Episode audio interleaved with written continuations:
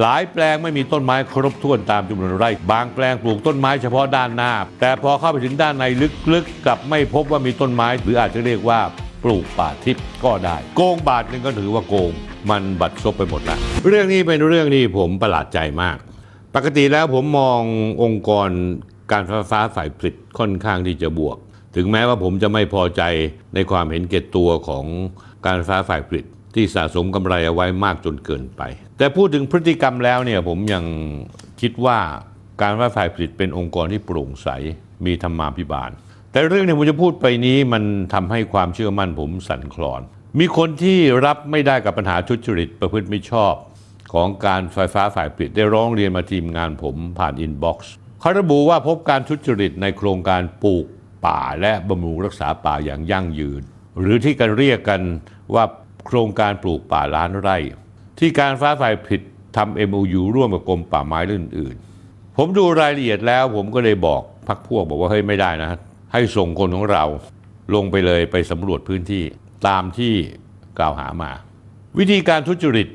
มีตั้งแต่ขั้นตอนการปลูกป่า ที่พบว่าที่ปลูกนั้นเป็นป่าทิพย์เพราะว่ามีต้นไม้เฉพาะด้านหน้า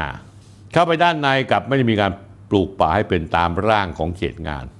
แล้วผู้ชมรู้ไหมว่าเมื่อกรรมการตรวจรับงานไม่อนุมัติผ่านถึง 3 ครั้ง แล้วส่งเรื่องไปในผู้บัญชาระบุว่าพบการทุจริต เกิดอะไรขึ้นไหมท่านผู้ชมรู้ไหมพอรายงานขึ้นไปข้างบนปรากฏถูกกันแกล้ง ถูกสั่งย้ายไปอยู่ในตำแหน่งอื่นๆ เพื่อกีดกันไม่ให้เข้าไปเกี่ยวข้องกับงานโครงการปลูกป่า แล้วรีบเขารีบเปลี่ยนกรรมการตรวจรับชุดใหม่ เพื่อให้ตรวจรับงานของโครงการ ให้ผ่านทุกพื้นที่และเบิกเงินจากกฟผได้ คนที่ถูกย้ายนั้นอายุงานแต่ละคนหลายสิบปี บางคนใกล้เกษียณอายุงานอีกไม่กี่ปี เขาพยายามรักษาผลประโยชน์ขององค์กร ไม่ให้เงินทองรั่วไหลไปกระบวนการทุจริตอันแสนอุบาทนี้ กับถูกโยกย้ายออกจากตำแหน่ง เพื่อความเข้าใจเรามาดูที่ไปที่มาของเรื่องราว คือกฟผมีแผนปลูกป่าปีละแสนไร่ เป็นระยะเวลา 10 ปี รวมแล้ว 1 ล้านไร่ทั้งป่าอนุรักษ์ป่าชุมชน ป่าเศรษฐกิจและป่าชายเลนแต่โดยต้องเป็นพื้นที่ป่าเสื่อมโทรม ไม่มีบ้านคนอาศัยอยู่ และไม่ใช่ที่ดินทำมหากินของชาวบ้าน กรมป่าไม้หน่วยงานที่เกี่ยวข้อง เช่นป่าชายเลน รับผิดชอบโดย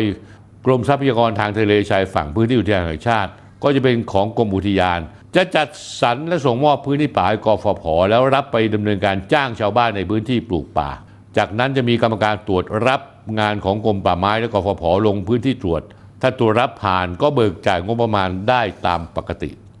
รายละเอียดของ TOR นั้นระบุว่าต้องปลูกป่าให้ได้ 200 ต้นต่อหนึ่งไร่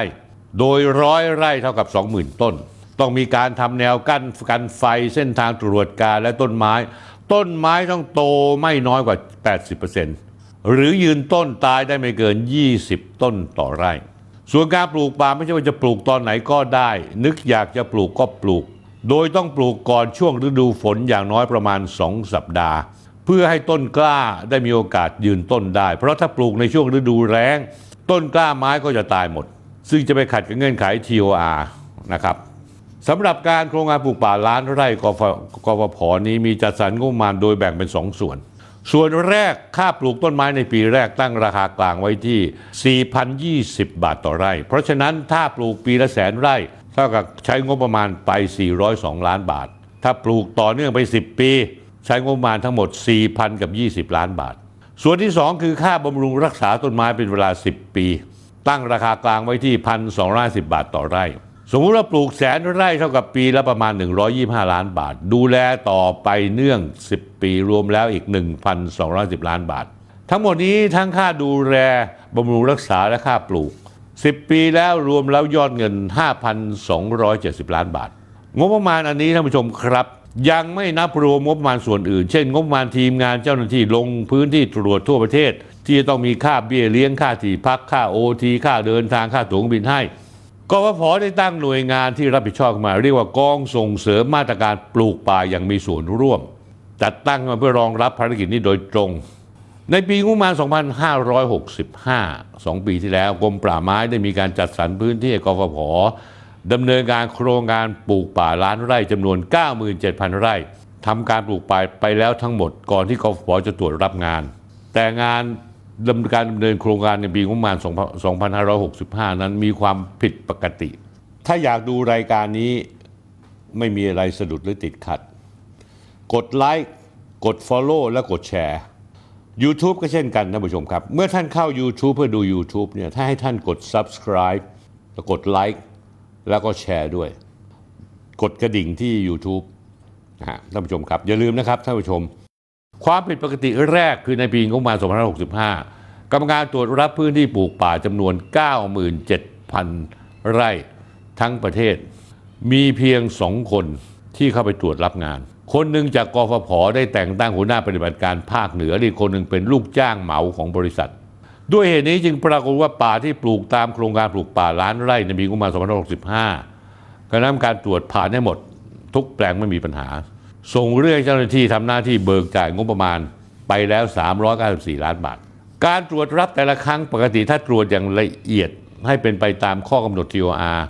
ยกตัวอย่างเช่น พื้นที่ป่า 100 ไร่ต้องเดินเท้าประมาณ 500 เมตร พื้นที่ป่าไม่ใช่ทางเรียบ แต่เป็นภูเขา มีโขดหิน มีเหว ต้องนั่งรถมอเตอร์ไซค์ นั่งรถไถเข้าไปยังจุดที่มีการปลูก ด้วยเหตุนี้แต่ละแปลงปลูกจึงต้องใช้เวลาอย่างน้อย แปลงละประมาณ 4 ชั่วโมง แต่ผลงานตรวจรับกรรมการที่ให้ผ่านพบว่าแค่ไปถ่ายรูปหน้าป้ายแปลงปลูกป่าร่วมกับเจ้าหน้าที่ป่าไม้เท่านั้น แต่ไม่ได้มีการลงสำรวจจริงคำถามที่น่าสนใจท่านผู้ชมครับคือ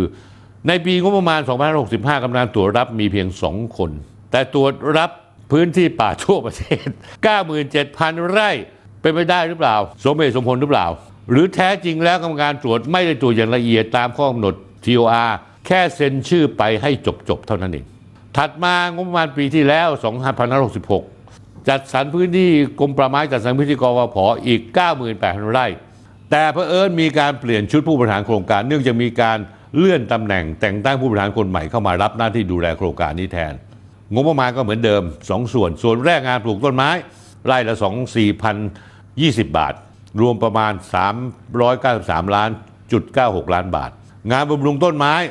นะฮะงบประมาณที่จ่ายเงินไปแล้วคือ 394 ล้านบาท รวมงบประมาณทั้งสิ้นปี 2566 ทั้งสิ้น 515 ล้านบาท ก็อย่างนี้เหมือนกันไม่รวมงบประมาณอื่นนะฮะงบประมาณค่าเดินทางโน่นนี่นั่น ปี 2566 การตรวจรับงานไม่ได้มีแค่ 2 คน คือคนกฟผหนึ่งคนกับลูกจ้างเหมาอีกหนึ่งคน เหมือนในปี 2565 แล้ว แต่กฟผตั้งกรรมการตรวจรับ 3 ชุด ชุดที่ 1นำโดยหัวหน้าฝ่ายปฏิบัติการภาคเหนือ ชุดที่ 2นำโดยหัวหน้าปฏิบัติการภาคอีสานชุดที่ 3 หัวหน้าฝ่ายปฏิบัติการภาคใต้ การตั้งกรรมการตรวจรับงานในปีที่ 2 นี้เอง จึงนำมาสู่การโป๊ะแตกคือคณะกรรมการตรวจรับมีอยู่ชุดหนึ่งมีอยู่ 3 คน ลงพื้นที่เฉพาะจังหวัดแพร่จังหวัดน่าน พบว่าพื้นที่แปลงบุงรักษา